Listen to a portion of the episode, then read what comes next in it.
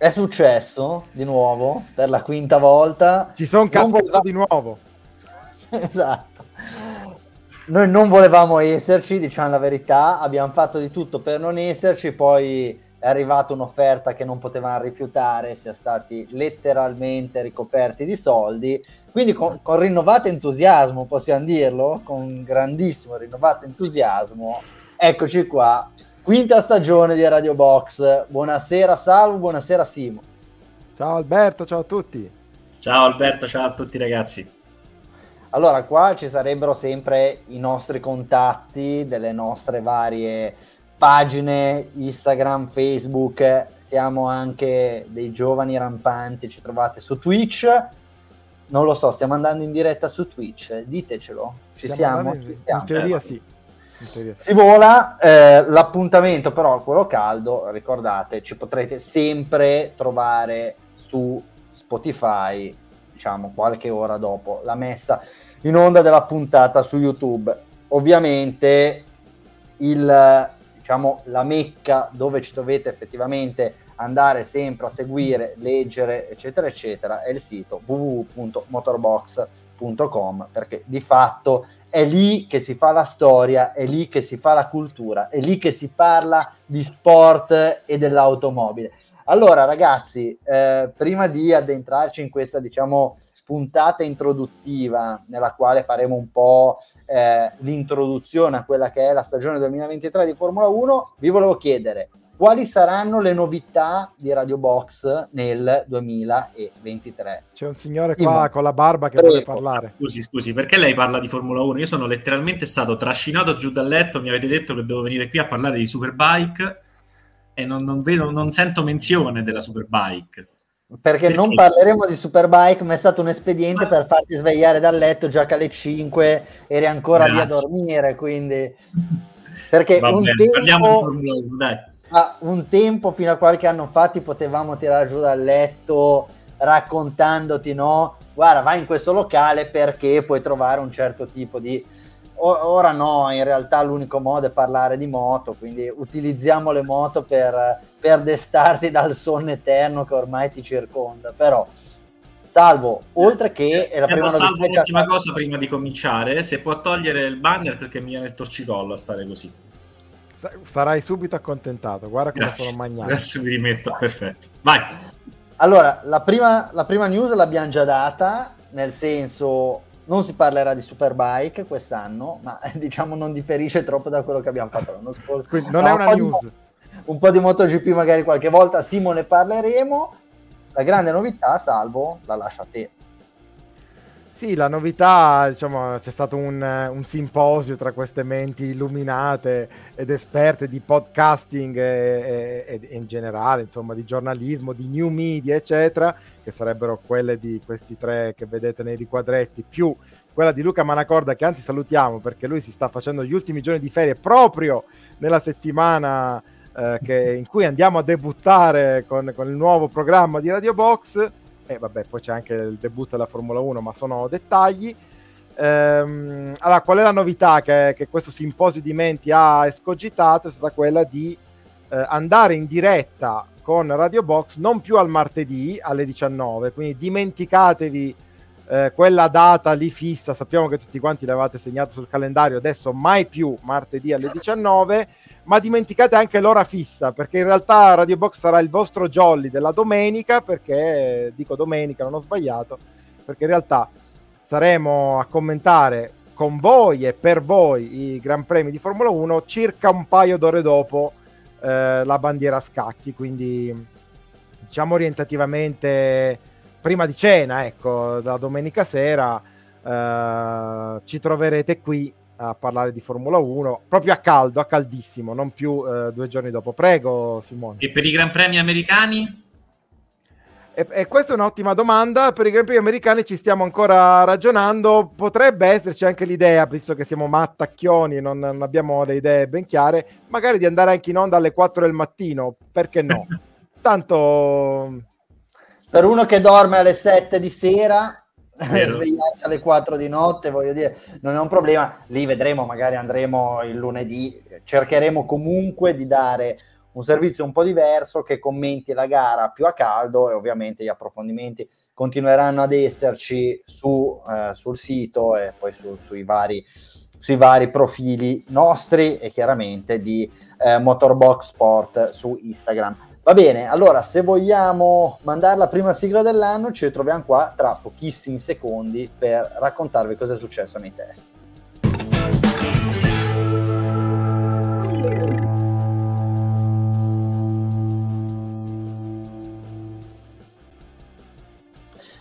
Entriamo subito dritti nel vivo del, dell'argomento. Settimana scorsa, o meglio, no, diciamo eh, al termine della scorsa settimana, giovedì, venerdì e sabato, si sono svolti tre giorni di test in Bahrain. Sakir, peraltro, la pista che ospiterà il primo Gran Premio dell'anno. Salvo, so che tu hai seguito con grande attenzione i test, anche perché sei stato chiamato, come sempre, a fare la, la diretta live di, di quanto succedeva in pista. Quindi prima di, di, andare a parlare dei, dei 10 team e andare a discutere di quelli che poi possono essere un po' gli sviluppi delle 10 squadre e, e dei rispettivi piloti, qual è, stata, qual è stata la tua impressione di questi test? Eh, hai trovato molte differenze rispetto a quello che poteva essere l'impostazione della stagione 2022? Cosa ti ha incuriosito? Cosa, cosa porti a casa? Ma eh, in effetti su, eh, hai detto bene, eh, differenze, cambiamenti rispetto alla stagione 2022, eh, in realtà sarà forse perché eh, le macchine sono eh, una, una, naturale evoluzione di quelle dell'anno scorso, diciamo che è mancato quell'effetto wow che avevamo 12 mesi fa di questi tempi, no? quando ci apprestavamo a, a scoprire le prime, le prime macchine, c'era grande attesa per le presentazioni, quest'anno devo dire che le presentazioni peraltro sono state abbastanza noiosette se vogliamo, non c'erano grandi novità né eh, ehm, visive né tantomeno cromatiche perché poi le macchine, eh, forse l'eccezione della sola As e dell'Alfa Romeo sono praticamente le stesse eh, dell'anno scorso, eh, appunto come livree. Eh, e quindi no, direi che eh, poi anche scorgendo le classifiche, anche guardando quello che è successo in pista in questi tre giorni, l'impressione che eh, si tratti di un, di un, 2023 che inizia un po' come ci eravamo lasciati nel 2022, io sinceramente ce l'ho, eh, soprattutto per quanto riguarda la Red Bull. Eh, Max è saltato in macchina il primo giorno, si è fatto eh, suoi, si è macinato i suoi 100 e rotti chilometri e giri di test, 150 mi pare, 154 ehm, al primo giorno senza nessun tipo di problema, con un passo eh, sempre super costante, senza degradare le gomme. Quindi ecco, direi che questo 2023, se non altro, per quanto riguarda eh, la logica del favorito, riparte eh, da dove ci eravamo lasciati ad Abu Dhabi poco più di tre mesi fa. Bene, Simo, te che, che impressione ti sei fatta? Effettivamente, eh, e ti lascio subito la parola, anche io ho avuto un po' l'impressione che questo fosse, mh, diciamo, qu- quasi un appendice del, del 2022 più che il primo capitolo del, del 2023. Sì, ho avuto la vostra stessa medesima impressione. Eh, forse per trovare qualche team che mi ha dato un'impressione diversa bisogna arrivare a centrogriglia, perché si è notato magari un Aston Martin con degli stint di passo gara molto buoni e un picco velocistico anche molto buono, un Alfa Romeo un po' più in palla rispetto all'anno scorso e sembra aver risolto qualche problemino. Ma mh, se noi andiamo a vedere i primi tre team, l'impressione, perché poi mh, la frase più gettonata qual è? Ricordiamoci sempre che stiamo parlando di test e questi quindi non sappiamo con quanto carburante girano, tutto quanto. Tutte le cose che avete sentito in questi tre giorni e avete letto in questi tre giorni se ci avete seguito. Questa è la premessa doverosa, però l'impressione è sempre quella che la Red Bull non abbia, anzi rispetto all'anno scorso la Red Bull ha testato un'impressione anche migliore, parlo di test. Eh, l'anno scorso eravamo a Barcellona e la Red Bull qualche, qualche segnale così lo, eh, di, di, non perfezione lo dava. Quest'anno ha dato l'impressione di essere un carro armato. Un carro armato poi non è una metafora proprio convincente per la Formula 1, un carro armato nel senso che va avanti dritto, spianata, non, non, ha, non ha, affrontato un solo problema, eh, ha funzionato sotto ogni punto di vista. Fer- la Ferrari è sembrata essere migliore di quella che ha chiuso la stagione lo scorso anno. Mh, ma più che altro per quello che hanno detto i piloti, che, che, che, hanno confermato che la macchina è migliorata, perché a vedere la macchina in pista sembra più o meno quella dell'anno scorso, con i soliti problemi di degrado gomme negli stint lunghi. Mentre la Mercedes sembra invece essere tornata quella dell'anno scorso all'inizio dell'anno, quindi con qualche problema di aderenza, di, ehm, insomma, sono, sono, tutte impressioni, però ecco, diciamo che l'1-2-3 ehm, Red Bull, Ferrari, Mercedes è rimasto. Il grosso punto interrogativo che ho è questa Aston Martin che è molto sullo stile Red Bull come progetto, eh, quindi con i fianchi eh, rastremati e rialzati. E, ehm, e, non lo so, magari questa Aston Martin può essere una sorpresa, soprattutto perché ha un pilota che, non dimentichiamoci, è uno dei più forti in pista nonostante la sua età. Ma uno dei è? più forti della non, storia. Non, della mi ricordo, storia. non mi ricordo. Chi è. Non serve neanche menzionarlo perché immagino che lo conoscano tutti. Esatto, allora qua io bloccherei Simo perché sennò ci spoilerà tutto il certosino lavoro che abbiamo fatto ecco, in preparazione anche, anche questo, puntata. Alberto, anche questo se vogliamo è imperfettamente in linea col 2022. Esatto, esatto. Simone che va Simo e Simo che, che va, che parte e che spoilera tutta la scaletta. Cosa Ma io lo faccio sarà... perché voglio tornare a dormire, è quella la questione. Quindi acceleravo. No, in realtà cosa succede? Che noi dobbiamo ripetere le cose che tu hai già detto e quindi questo è. Allora, parliamo di impressioni facciamo un minimo di power ranking o come si fa in questi casi agghiacciante, una, una griglia di partenza del, del, campionato 2023. Ovviamente non ci soffermeremo sui vari piloti, ma andremo a parlare delle varie squadre.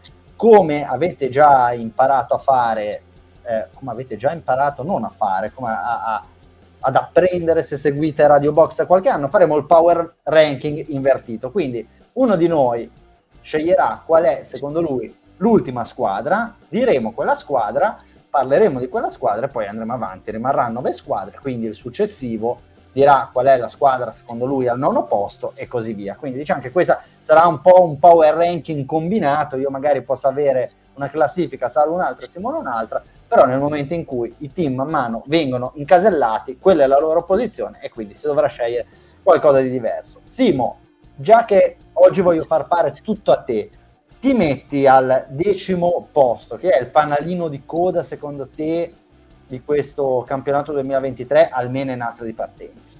Allora, nonostante un day 1 convincente, perché mi era sembrata avesse fatto qualche passo in avanti, si è vista anche nelle posizioni di testa, negli altri due giorni non mi ha convinto molto la Williams e quindi ripartiamo da dove eravamo rimasti lo scorso anno e ti metto ancora la Williams in decima posizione.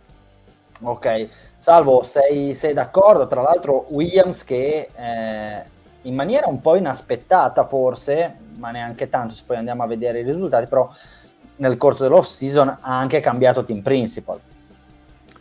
Sì, eh, allora diciamo che se- secondo me una premessa è d'obbligo quando facciamo questo tipo di power ranking, soprattutto diciamo dalla quarta posizione in giù eh, è un po' andare a caso perché è difficilissimo eh, dare una...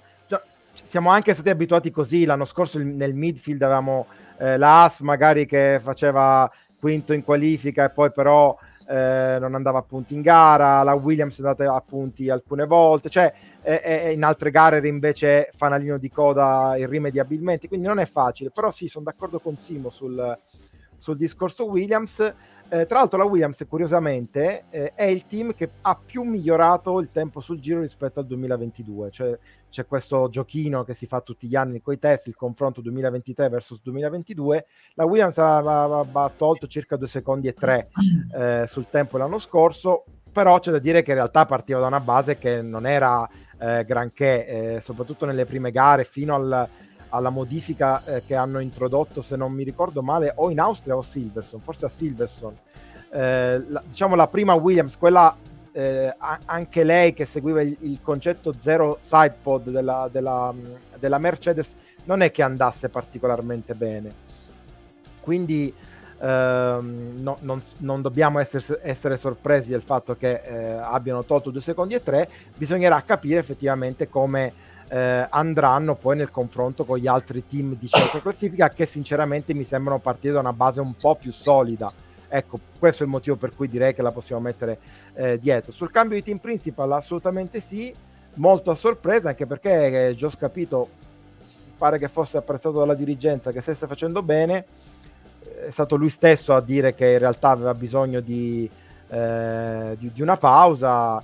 E devo dire che in tal senso la scelta mi sembra una scelta comunque abbastanza eh, intelligente perché hanno preso Jane Bowles che è un uomo eh, di lungo corso Mercedes era il famoso Walter Itz James cioè l'uomo che eh, era un po' il deus ex machina del muretto di quello che succedeva in pista quindi una persona sicuramente competente e preparata e un ingegnere eh, credo che sia una persona che può dare può dettare la linea può indicare alla Williams la via tra l'altro da anni si dice che Toto Wolf stia cercando un suo sostituto perché sarebbe un po' stanco di fare di, di, ricoprire proprio il ruolo fisicamente del team principal che va a tutte le gare. Secondo me questa potrebbe essere un po' una, una prova del nome per, per Bowles e magari fra due o tre anni sostituire eh, Wolf in, in Mercedes. Tu che dici Alberto sulla Williams?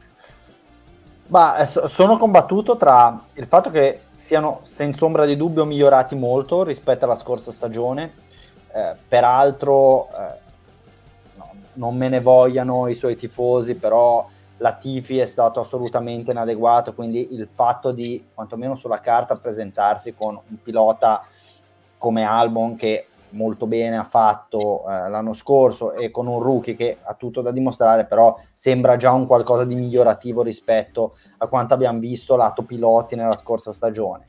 E no, dicevo, sono combattuto tra il dato che comunque hai richiamato, quindi un miglioramento sensibile delle performance rispetto all'anno scorso e comunque una situazione di fatto che poneva la Williams l'anno scorso come la chiara Cenerentola della Formula 1. E, erano decimi ed erano decimi perché erano decimi, non perché gli è andata male una, due, tre gare. Nel corso del, della stagione sono stati sicuramente il team meno performante. Quindi partono da un po' più lontano rispetto agli altri.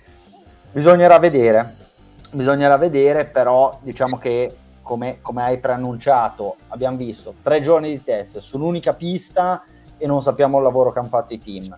Potrebbero essere decimi come ottavi, però chiaramente quello che è stato fatto negli anni passati, in cui diciamo che per tre degli ultimi quattro anni sono, stato, sono stati il peggior team sulla griglia, qualcosa conta, quindi diciamo non, non godono di, di, un credito di fiducia, facciamoli partire decimi e poi speriamo per loro e, e per la storia che rappresenta Williams che, che, possano, che possano risalire.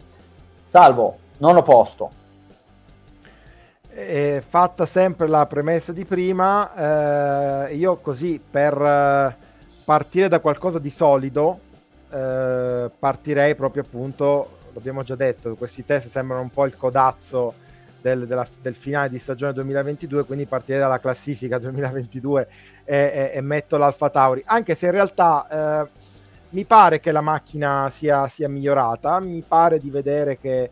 Ehm, che già il debutto di, di De Vries non è stato malaccio, eh, anche se poi i tempi non lo, non lo dimostrano. Mm, l'ultimo giorno eh, De Vries è stato l'unico praticamente a non provare un giro con, con, con, le gomme un po' più morbide, quindi era staccatissimo in classifica. Questo appunto, ripeto, non vuol dire nulla. Eh, però ecco, in questo momento, più che altro guardando gli altri, direi che secondo me l'Alfa Tauri è, è un po' al nono posto, ma siamo lì, ci potrà essere secondo me la gara in cui l'Alfa Tauri tranquillamente andrà in Q3, eh, la gara in cui magari farà fatica a passare il Q1. Eh, peraltro devo dire che questo secondo me è un dato su cui possiamo discutere, su cui possiamo ragionare. Eh, mi è parso di vedere, di sentire un Franz Tost, che è il, team principal espertissimo, eh, essere abbastanza convinto su d- delle qualità della macchina e delle capacità di Tsunoda di andare sempre in Q3. Lui ha detto: No, no, io mi aspetto che lui vada con regolarità in Q3. Questo, se vogliamo, è una notizia perché da un lato indica una grande fiducia in Tsunoda, che è un pilota che ha ancora un po' tutto da dimostrare perché i primi due anni sono stati un po' troppo altalenanti e sarà, se vogliamo, l'anno decisivo perché dovrà. Eh, dimostrare se è un pilota che può restare in Formula 1 a lungo termine o se è destinato ad essere una meteora che a fine anno ha, a scadenza del contratto sarà destinato ad essere sostituito. E, e, l'altra notizia però sta nel fatto che eh, oltre alla fiducia su Tsunoda, fiducia nella macchina, perché puoi avere anche Hamilton, ma se eh, la macchina non è buona, eh, in Q3 non ci vai con, con, con eh, grande frequenza. Per cui, ecco, eh, ascoltando Toast, forse siamo un po' ingenerosi su questo nono posto. Sai che io non li avrei messi noni, li avrei messi un po' più alti, però questa è la regola del power ranking invertito e quindi tocca. dobbiamo, ci tocca, ci tocca. Um, vorrei dire McLaren, eh, però di nuovo il raziocinio mi dice che probabilmente saranno tra il sesto e il settimo posto e quindi direi As. Secondo me sono molto migliorati rispetto a, vabbè, già l'anno scorso hanno fatto un bel salto in avanti. Per di più si dice che Ferrari sia riuscita lavorando sul motore ad avere una componentistica diciamo più affidabile e conseguentemente anche più predisposta ad essere utilizzata diciamo eh, con delle mappature un po' più aggressive quindi anche AS dovrebbe, dovrebbe avere dei vantaggi e poi eh, per quanto ho dei serissimi dubbi sul fatto che Nico Hulkenberg possa essere un pilota competitivo in Formula 1 però eh, Dai, come sei cattivo darci... però. Eh. Dai. Competitivo, mettiamola così, competitivo diciamo da parte sinistra della classifica, ecco. Cioè, ritengo con Nico Hulkenberg che ha comunque 35 anni, cos'è lui? È un 87? 87. Cioè, è un ragazzo di 35 anni che di fatto è fermo da due stagioni piene, tre stagioni piene, ha corso qualche gara di tanto in tanto, nel 20, nel 21 e nel 22, però di fatto è un pilota che non corre da tre anni e anche quando correva non era il primo della pista. Quindi parliamo di un pilota che sicuramente potrà fare discretamente, ma non lo vedo super competitivo, ma questa era la premessa. Ti sei tolto di casa un pilota che era sotto par rispetto a quello che è lo standard della Formula 1, quindi credo che per capire quello che è il valore di questa macchina, Nico Hulkenberg sia un buon barometro. Ecco dove volevo arrivare. Anche se magari non ha dei lampi, immagino che difficilmente avrà anche delle, dei passaggi a vuoto ecco, così incredibili. E quindi faccio questo... una domanda. Mm. Quindi eh, in parte mi hai già risposto, però chiariamo per chi non, non ti legge tra le righe come ti leggo io. Eh, secondo te quindi As fa un, uno step in avanti, eh, dando, salutando Schumacher, Mick e prendendo invece Nico Hulkenberg? Allora, ripeto quello che avevo già detto, mettiamola così, lì era, si, si trattava di un vaso rotto, quindi bisognava andare oltre. Secondo me Assa ha fatto bene a sostituire Mick Schumacher. Ciò posto non so se Nico Hulkenberg sia la scelta migliore. Dici tu, tra le possibili sostituzioni, cioè, cioè avevano, avevano, ce n'erano... Ce n'erano altre, ma aveva, avevano già un pilota di, di grande esperienza come Kevin Magnussen.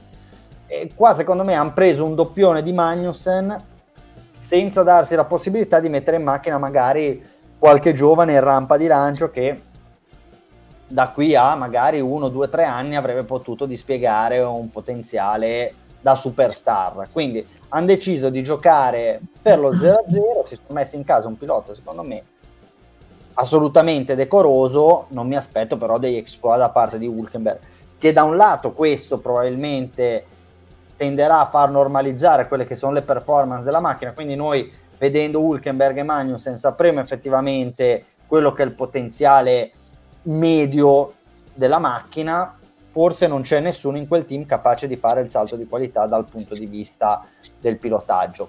Però per dove ora As, eh, via, potrebbe, potrebbe anche andare bene questa coppia di piloti.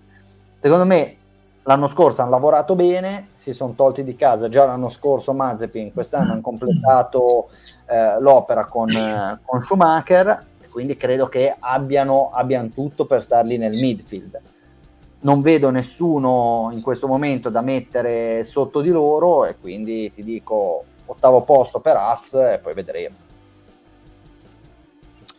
Simo, vuoi... prego. Vai, allora, settimo posto, io direi Alfa Romeo. al di là dei, dei, dei, tempi spot, diciamo, no? tanto cari a chi fa le telecronache, che l'ha ripetuto più volte, al di là dei, de, insomma, Zu che ha fatto il miglior tempo, che era il secondo giorno, mi pare, Bottas che a fine testa ha fatto comunque un, un tempo tra i primi cinque, eh, al di là di questo ho notato una, una, buona consistenza, una buona affidabilità della macchina, anche se hanno avuto un problema, mi, mi pare, salvo... Eh, L'ultimo giorno vero. Bottas si è fermato... Giorno per un problema esatto. al motore.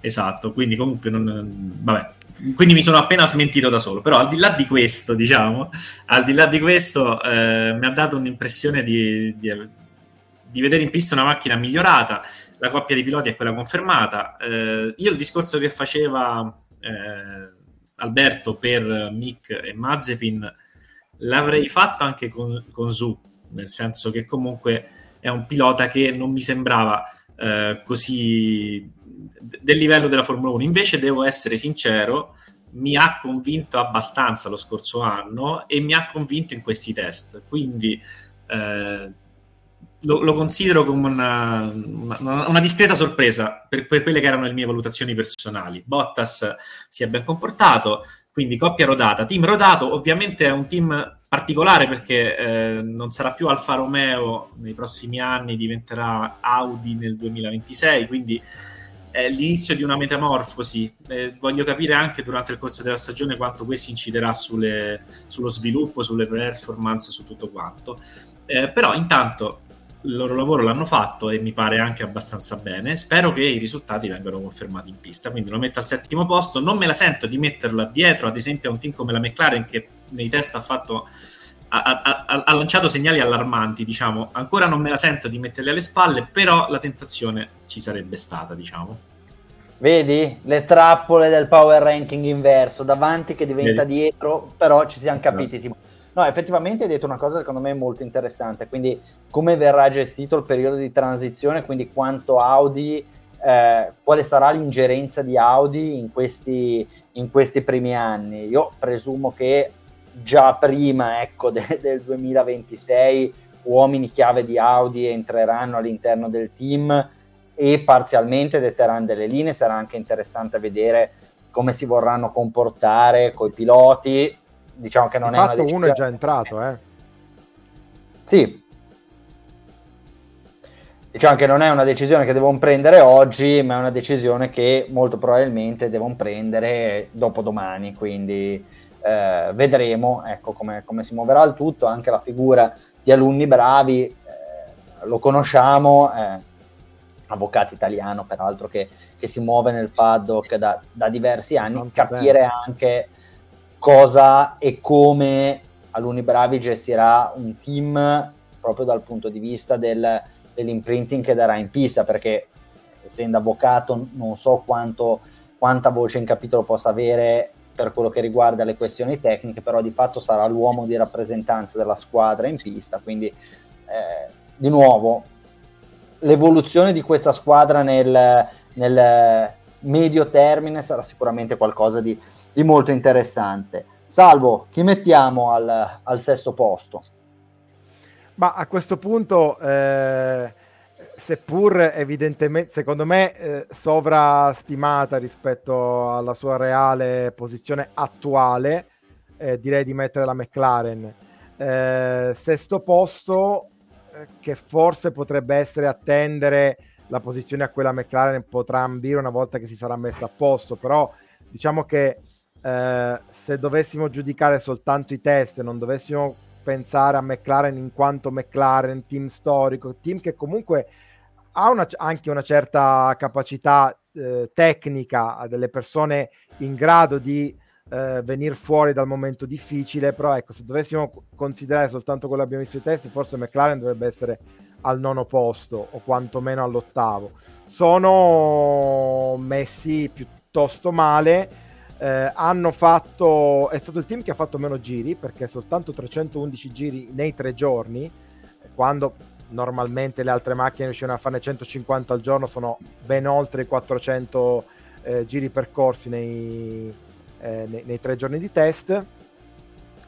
ed effettivamente, insomma, leggevo anche di, eh, situazioni di particolare nervosismo. Adesso mh, vi cito Will Buxton, che è uno dei commentatori della Formula 1, viene spesso inquadrato, anzi è spesso parte del team della narrazione di, di Drive to Survive, che diceva di aver visto eh, Lando Norris eh, dare un pugno non particolarmente forte, ma comunque un gesto di stizza eh, verso il muro del box l'ultimo giorno prima di lasciare, eh, di lasciare insomma, il box della McLaren.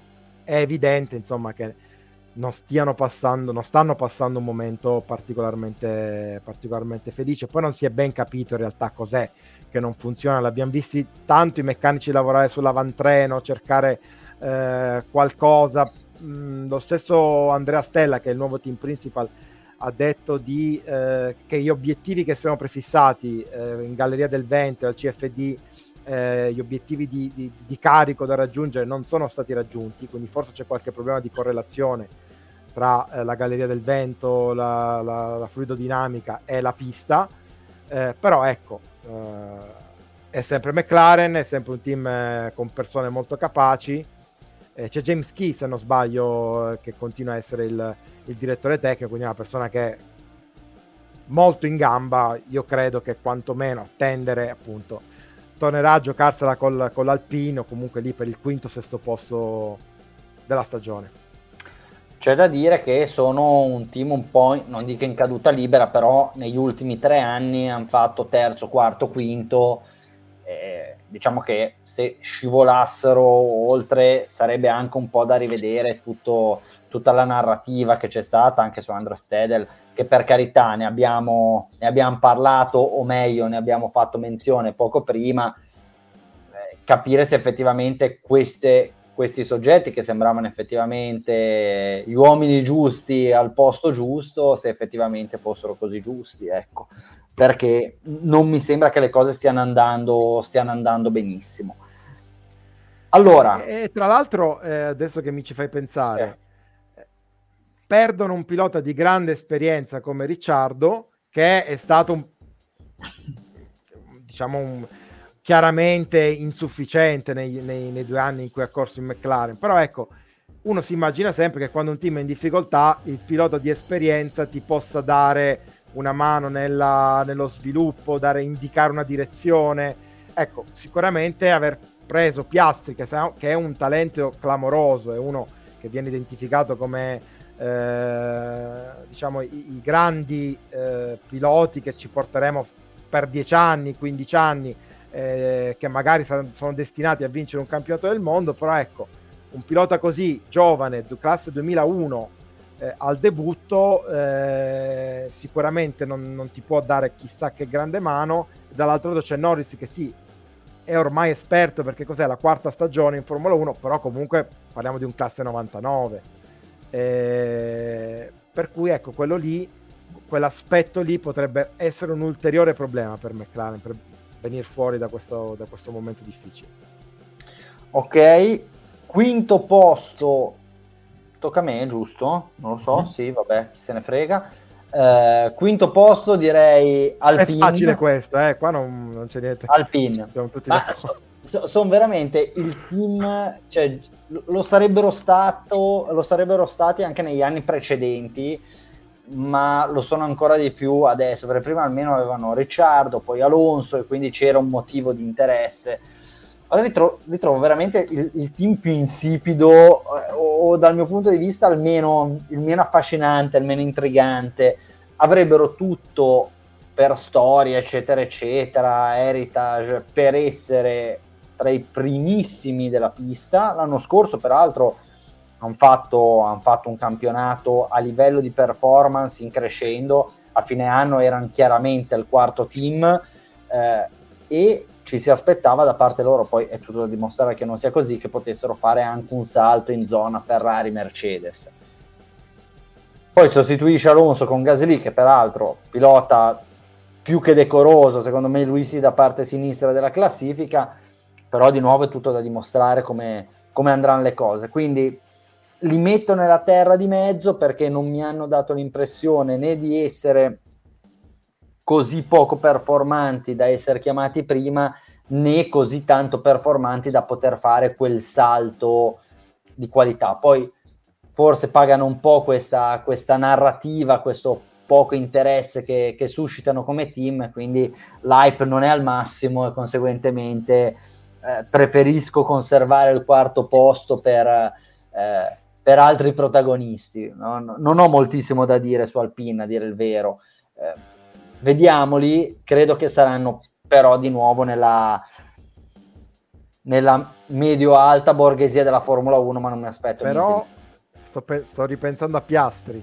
Non è che magari considerando dov'è la McLaren adesso si è, si è un attimino pentito di quel, di quel, casino che era venuto fuori l'anno scorso perché tutto sommato però sai Piastri alla fine aveva firmato quando era free agent quando Alonso doveva firmare l'estensione ne, nella mente di Alonso di 10 anni di contratto blindato e quindi lui potendo farlo si, si è accaparato un posto in Formula 1 con un team diciamo di di alta fascia, quindi ha fatto bene, Piastri ha fatto bene.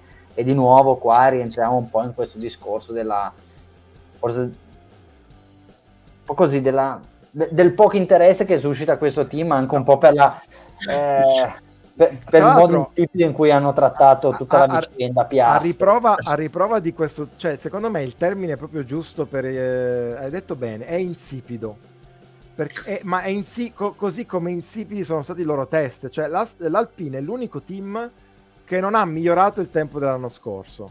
Cioè, quindi anche l'approccio è stato un approccio molto cauto. Hanno sic- no, adesso, attenzione, il fatto che non abbiano migliorato il tempo non significa che siano indietro rispetto all'anno scorso. Mi aspetto che saranno più o meno lì, intorno al quinto posto, saranno in lizza sicuramente. Anche perché mi sa che non hanno usato le gomme, le gomme più morbide. Esatto, esatto però appunto ti, ti, ti, fa capire che è già un team che di per sé non scalda il cuore, perché sì, sono tutti bravi, eh. Ocon è, bra- è bravissimo, l'anno scorso ha battuto Alonso, però non, non c'ha quel quid che ti scalda. La stessa cosa vale per, per Gasly. Poi ci metti pure che ai test non montano le gomme soft e quindi neanche si fanno vedere, sono l'ultimo team in classifica per prestazioni fatte, allora tu dici, porca miseria, allora lo fate apposta. Eh, per un attimo pensavo, Scusa, Eppure avevano fatto un'interessante eh, presentazione durata tipo un'ora, è stata la più lunga delle presentazioni. C'era Zidane pure, per dare un po' di, di pepe. Scusa no. Ecco, io pensavo che tu dicessi e mettiamoci anche che sono tutti francesi. perché? E, ci, e ci mancava Zidane. È l'R moscia che ammoscia un pochino. Non, ci, man- ci mancava anche Zidane, personaggio che da quella magica notte del luglio 2006 Vabbè, andiamo avanti, andiamo avanti. Sì, no, e... poi dico, sul, sullo sfottò sui francesi potremmo andare avanti per ore, ma chiaramente prossimo, la prossima parola che potremmo dire è bidet, cioè potremmo andare avanti mh, per tanto tempo, però effettivamente poi il succo è, è già quello che abbiamo, che abbiamo detto. Andiamo Simo, col quarto posto?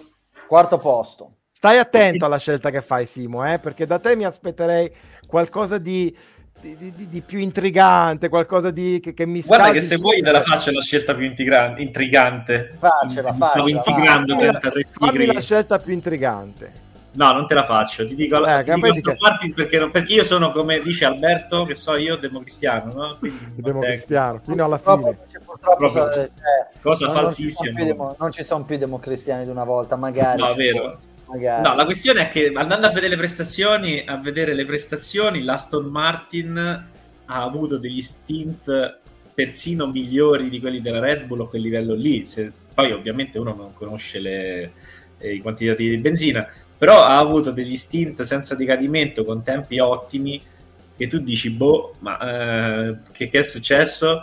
E quindi anche migliori di Mercedes e Ferrari Ora, sempre restando fede a quel ragionamento che facevamo, partiamo dalla base 2022, queste vetture sono un'evoluzione delle vetture 2022, sebbene l'Aston Martin abbia portato una macchina abbastanza differente, no? un po' più elaborata rispetto a quello dello scorso anno. Eh, partendo da, da, quella base lì non possiamo non metterla in quarta posizione e lasciare quel margine di vantaggio che avevano Mercedes e Ferrari, però se uno andava lì a, in Bahrain e vedeva le macchine correre tutte quante senza la livrea, l'avremmo messa sicuramente tra le prime due. Cioè, senza i colori della, della livrea, intendo. Immaginiamocele tutte quante eh, in carbonio, no? eh, perché effettivamente si sono comportati molto bene. In più c'è questo pilota che non, avevamo, che non avevo menzionato prima e non menzionerò neanche adesso così, solo perché è giusto che voi già conosciate chi sia se non lo sapete spegnete da questa trasmissione perché non fa per voi. C'è questo pilota al volante che a 42 anni guida come un, so, un, un 28enne di quelli bravi, bravi, bravi, bravi, bravi. E quindi cioè, io la vedo molto, molto, molto bene. Poi, ovviamente, ecco, arriverà la domenica del Bahrain ci smentirà tutti, però da quello che abbiamo visto nei test. Rispetto all'anno scorso, loro quanto sono migliorati? Due secondi e tre. Beh, più o meno diciamo il gap che c'è tra, tra Alonso e Vettel, quindi direi che la macchina potrebbe essere più o meno anche quella dell'anno scorso. Però andia, andiamo no. avanti, andiamo avanti. No, eh, no aspetta, aspetta, perché vai, vai. Su, sull'Aston Martin ha detto bene Simo. Eh, hanno fatto degli stint, lo stint della simulazione gara finale di, di Alonso è pazzesca. Eh, e poi c'è da dire appunto che, che secondo me, a proposito di, di team insipido, l'Alpine, eh, qua invece c'è, è il team saporito per eccellenza, perché adesso, no, ti, ti, ti, per chi non avesse seguito eh, quello che è successo oggi, cioè eh, Alonso è uscito sto video, non so se di oggi o di ieri, comunque era in una conferenza stampa, probabilmente un evento organizzato dagli sponsor, eh, da uno sponsor, a un certo punto era lì col microfono seduto in poltrona che raccontava quello che, che hanno fatto. Eh, così lui l'ha buttata lì, ha detto: No, ma sì, l'ultimo giorno abbiamo fatto una simulazione gara, quindi una simulazione gara completa, 57 giri, avevamo la benzina per fare 57 giri. È andata bene, bei tempi. Sì, anche la Ferrari aveva la stessa benzina per 57 giri e noi eravamo più veloci. Risate del generali, però ecco, per far capire l'insipido e il saporito, ecco, eh, la differenza tra Bravo. le due cose. Molto bene. Vabbè, se, se, lo dice il biografo, allora va bene. Andiamo... Eh, esatto. Però ne parleremo tra un po'. Ne parleremo tra un po' di questa storia della biografia. Eh, terzo posto, Salvo, vai. Beh, a questo punto, visto che Simo mi ha tolto questa gioia, perché secondo me Aston Martin potrebbe addirittura essere davanti a Mercedes, però eh, chiaramente Mercedes al terzo posto. Eh, anche loro hanno migliorato molto rispetto all'anno scorso. Hanno tolto due secondi. È il terzo team che ha migliorato di più, tra, anzi, no, il quarto perché l'Alfa Romeo ha tolto due secondi e uno. Eh, quindi è il quarto team che ha migliorato di più. Eh, questo però, guardando un po' le facce degli uomini Mercedes, ma in generale vedendo anche un po' quello che è il mood sin dalla presentazione, eh, non credo che sia un, una cosa che fa ben sperare o comunque che può far pensare ai tifosi di Hamilton che che Hamilton sarà sin da subito in lotta per il titolo. Eh, io sin dalla presentazione ero rimasto un po' perplesso dalle, de, da, da, dalle cose che dicevano, no? Hamilton che alla presentazione della macchina dice sì, ma non abbiamo avuto la possibilità e il tempo di cambiare troppe cose. Eh, mi fa pensare a qualcuno che mette le mani avanti. Wolf qualche giorno dopo che dice ma sì, abbiamo già pronto un, uh, un disegno un po' diverso che, che ricorderà le altre macchine immaginiamo evidentemente il, il disegno delle pance della Red Bull, eh, visto che tutti quanti, salvo la Haas, sono andati in quella direzione. Eh, no, ripeto, questi qua mi sembrano degli indizi eh, che fanno pensare a una Mercedes che non sia dove vorrebbe essere.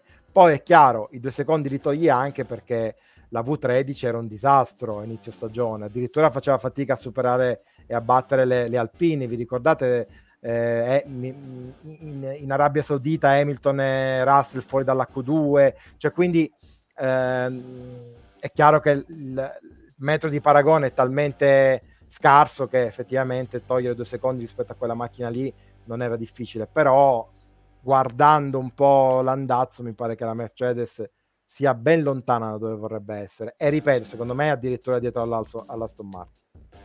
Se posso aggiungere una cosa, Queste, questi, questi, confronti, infatti, fatti con i tempi dello scorso anno, sono confronti che possono trarre molto in inganno perché quelle erano vetture appena messe in pista. Diciamo che sarebbe stato interessante se a fine stagione, subito dopo l'ultima gara a Abu Dhabi, i team si fossero rincontrati in eh, Bahrain avessero fatto un'altra sessione di test. Sarebbero venute fuori cose totalmente differenti rispetto a quelle di inizio stagione. Quindi è molto complicato diciamo, fare queste valutazioni e per questo spiegava benissimo Salvo, quei due secondi in meno rispetto al tempo dello scorso anno vogliono dire un gran poco. Anche perché probabilmente nel corso della scorsa stagione Mercedes è la monoposto che è migliorata di più, quindi questi esatto. due secondi probabilmente uno e mezzo se non tutti e due sono stati recuperati eh, tra il Bahrain e Abu Dhabi. Eh, posizione numero due, più facile di così non si potrebbe, Ferrari, eh, almeno per quello che abbiamo visto ora. Poi sì, effettivamente potrebbero essere potrebbero vincere, potrebbero essere anche dietro a Aston Martin, però per quello che abbiamo visto in questa fase direi che Ferrari è, è probabilmente il team che si piazza in seconda posizione rimane un po' la sensazione di vedere un team che riprende da dove aveva lasciato l'anno scorso. Cerchiamo ora di capire questo nuovo progetto quanto sarà più competitivo rispetto alla macchina dell'anno scorso. C'è però da dire che Ferrari l'anno scorso aveva iniziato molto molto molto bene.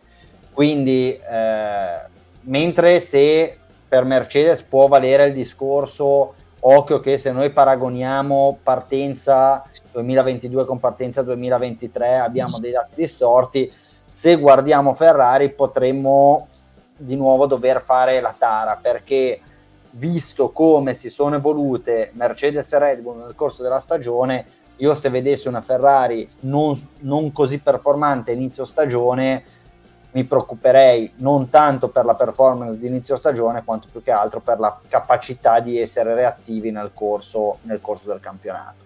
Però eh, sulla carta hanno tutto, cioè è, è, un team che ha soldi, che ha competenze, ha due ottimi piloti, anche un nuovo management, vediamo come si comporteranno.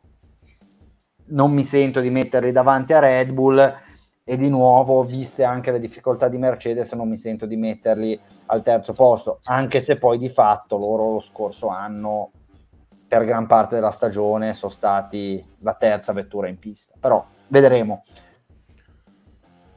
Ok, andiamo avanti, tanto di Ferrari ne parleremo, credo, tanto tantissimo nel corso delle, delle prossime puntate. Numero uno.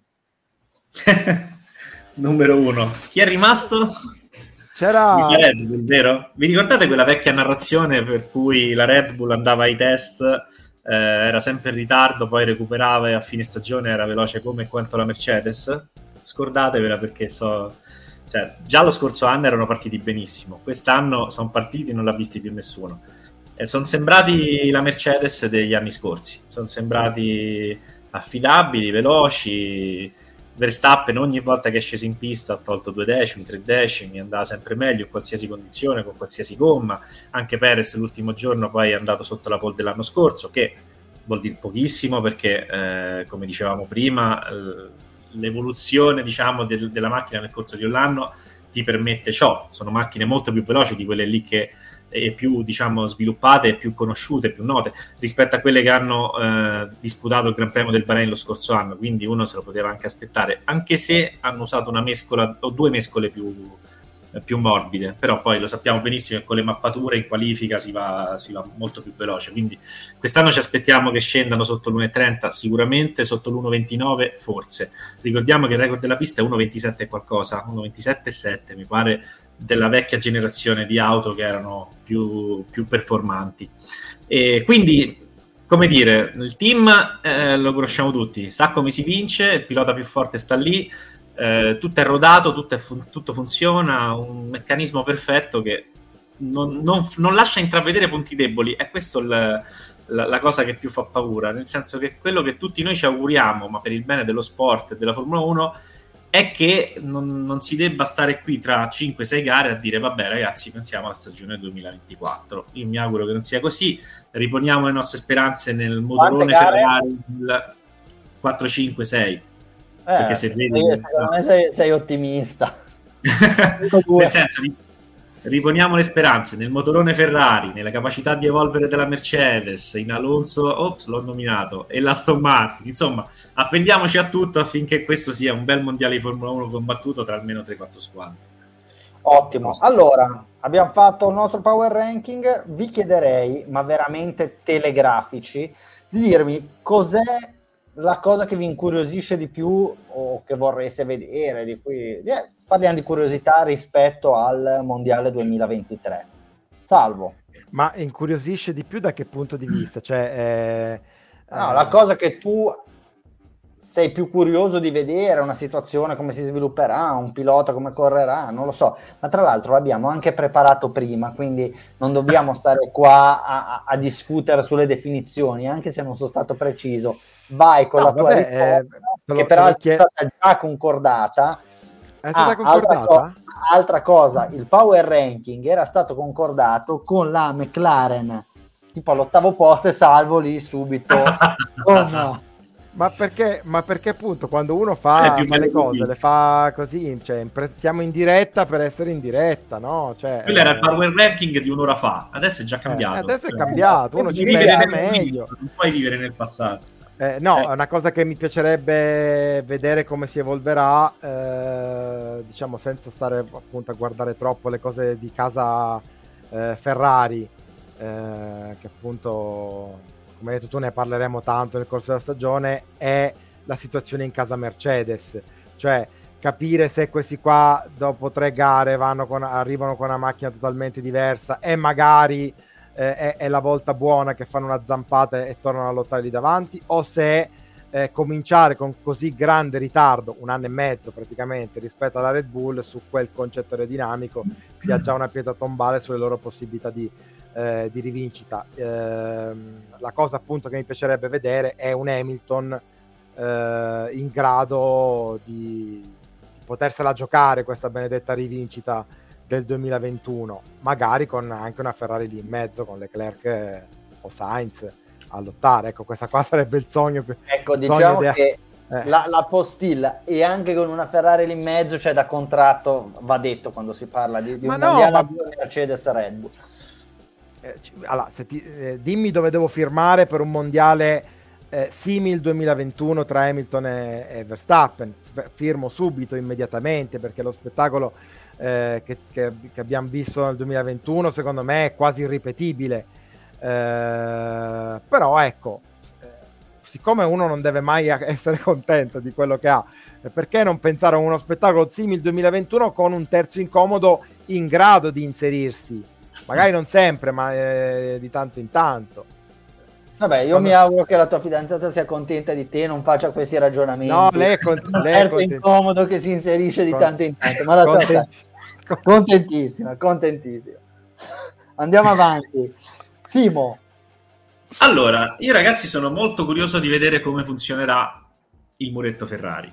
Nel senso che Mm, ci sono state un po' di rivoluzioni, no? In, no, rivoluzioni, scusate, no, assolutamente, un po' di cambiamenti in questi giorni. C'è un nuovo, c'è un nuovo responsabile delle strategie, sono cambiati un po' di uomini, sono cadute un po' di teste, tra virgolette. Ora, non so se, se questo lo dicevamo anche l'anno scorso, semplicemente cambiando uh, al, al, volo gli uomini uh, si possa ottenere un risultato. Sicur- gli uomini ovviamente fanno il team quindi il team qualche cambiamento lo doveva fare, no? visto che lo scorso anno lato muretto non ha funzionato nulla. Io sono molto curioso di vedere uh, se è stato semplicemente un, un togliere diciamo, i capi espiatori, no? i capi espiatori per tranquillizzare la situazione e quindi lavorare con più serenità ma le, le, procedure, le dinamiche saranno sempre le stesse, più o meno, i, le, i metodi, la metodologia di approccio alla gara, di come valutare la strategia, se saranno più aggressivi, se se la rischieranno, se invece andranno sul, eh, sul, sul, tranquillo. Insomma, sono molto curioso di vedere come la Ferrari affronterà quest'anno dal punto di vista strategico, sempre che la macchina gli consenta di gareggiare per obiettivi importanti come lo scorso anno. Devo dire che effettivamente è un qualcosa di molto interessante hanno, hanno mandato a casa personaggi di grande, spe- non so se di grande spessore, ma sicuramente di grande influenza all'interno del team, eh, come Rosato, Giacobazzi e, e via dicendo. Quindi capiamo un po' se scardinando questo sistema, ma anche di potere interno, e, lo dico con accezione positiva e non negativa, però le cose possano in qualche misura cambiare L'anno scorso, dal punto di vista del management, è stata una caporetto, peggio di così non poteva andare. Chiaro, cambiare uomini è un qualcosa che andava fatto. non è detto che porti dei risultati quest'anno, ma tanto metti le basi. Di nuovo, se il tuo obiettivo è l'arco temporale all'interno del quale tu vuoi vedere come vanno determinati cambiamenti, è una stagione, hai sbagliato. Se la tua prospettiva è di un paio d'anni, due o tre anni, allora può essere interessante. Però diciamo che già avere un nuovo stratega, qualcun altro che chiami le strategie, probabilmente lo puoi già vedere nel corso della prima stagione se hai fatto bene o se hai fatto male. Io invece eh, sono... vorrei, che, vorrei che fosse un effetto Masi, no? Che poi lo sostituisci e magari eh, io... chi arriva dopo fa... C'è, c'è sempre questo rischio, eh, Simo, però... Certo. Eh, certo. E questo, è per questo che sono curioso. Eh, intervenendo su quello che dice Simo, in effetti la cosa che, che alcuni hanno, ricor- hanno, ricordato, per esempio sui social, nel momento in cui è stato dato l'annuncio del, dell'avvicendamento diciamo, tra eh, Inaki Rueda e Ravin Jain, che in realtà eh, lo stesso Jain era form- mm, non formalmente ma sostanzialmente quello che prendeva le decisioni già l'anno scorso, con eh, una supervisione strategica da parte di Rueda. Tra l'altro alcuni hanno ricordato, effettivamente è vero, che una delle gare peggiori della Ferrari dal punto di vista strategico dello scorso anno, cioè quella dell'Ungheria, vi ricordate quando eh, nonostante l'Alpina avesse messo le gomme dure, la Ferrari si incaponì su quelle gomme dure mettendo, e, e non funzionavano sull'Alpina, la Ferrari mise quelle gomme e fu un disastro la seconda parte di gara con Leclerc e Sainz su quelle gomme. Ehm, ecco, al muretto in quella gara al posto di, di Rueda c'era Ravinjani questo però, eh, secondo me, eh, deve essere letto da un lato nella, nella, nella, necessità di togliere il capro espiatorio, cioè togliere la persona che tutti quanti additavano, i tifosi, eh, di, anche i media, i giornalisti, come il responsabile. Eh, dall'altro lato, lo spiegava lo stesso Fred Vasseur, ci sarà e c'è già stato uno snellimento nelle procedure e che dovrebbe consentire a, a, tutti quelli che lavorano in quel settore lì di prendere decisioni in maniera più rapida e più efficace. Quindi magari non è una questione di uomini, anzi probabilmente non è una questione di uomini, ma è una questione di come quegli uomini arrivavano a prendere decisioni. Però quegli uomini arrivavano a prendere delle decisioni sulla base di procedure che quegli uomini avevano scritto, quindi di fatto poi tutto torna lì, vediamo, eh, i cambiamenti non sono sempre negativi, eh, ci auguriamo per Ferrari che questo non sia il caso. Io sono invece curioso di vedere come eh, gestiranno la loro prima stagione i rookie.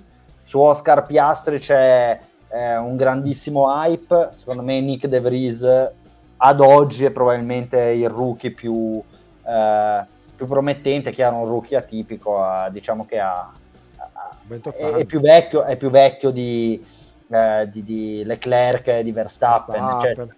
Cioè, stiamo parlando di un pilota che probabilmente sarebbe considerato nel pieno della maturità agonistica. Un rookie che entra in Formula 1, diciamo, nella, nella parte più matura de, de, della propria carriera, quindi diciamo che nel breve ritengo che sia il più attrezzato a fare, a fare molto bene.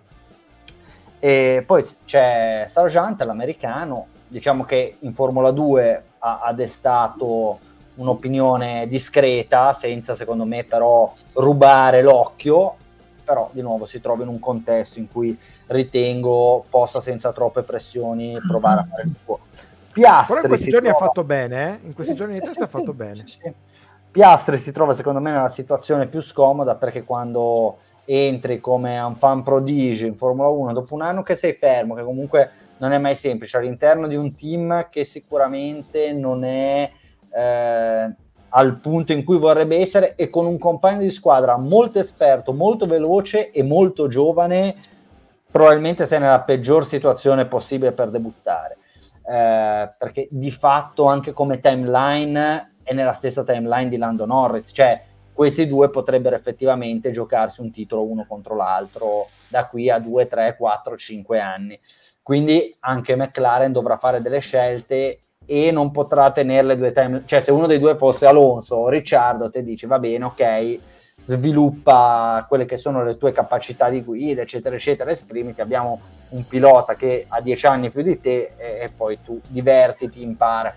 Qua invece sono due piloti che, come già stato detto prima, sono molto giovani, quindi questo sarà un qualcosa di interessante e poi molto probabilmente in Bahrain debutterà anche Drugovic, quindi campione di Formula 2, eh, a causa dell'infortunio di, di Lance Stroll in bicicletta e vediamo se poi verrà riconfermato anche per le, per le gare successive. Quindi direi che questo è un po', è un po il punto di interesse che io ho eh, principale rispetto alla stagione 2023.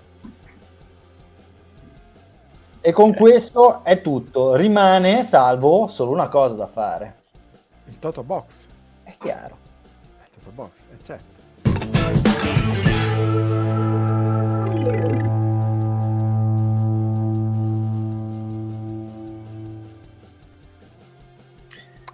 Ma Simo, vai. come sono le regole? Si parte da chi ha perso lo scorso anno? Sì.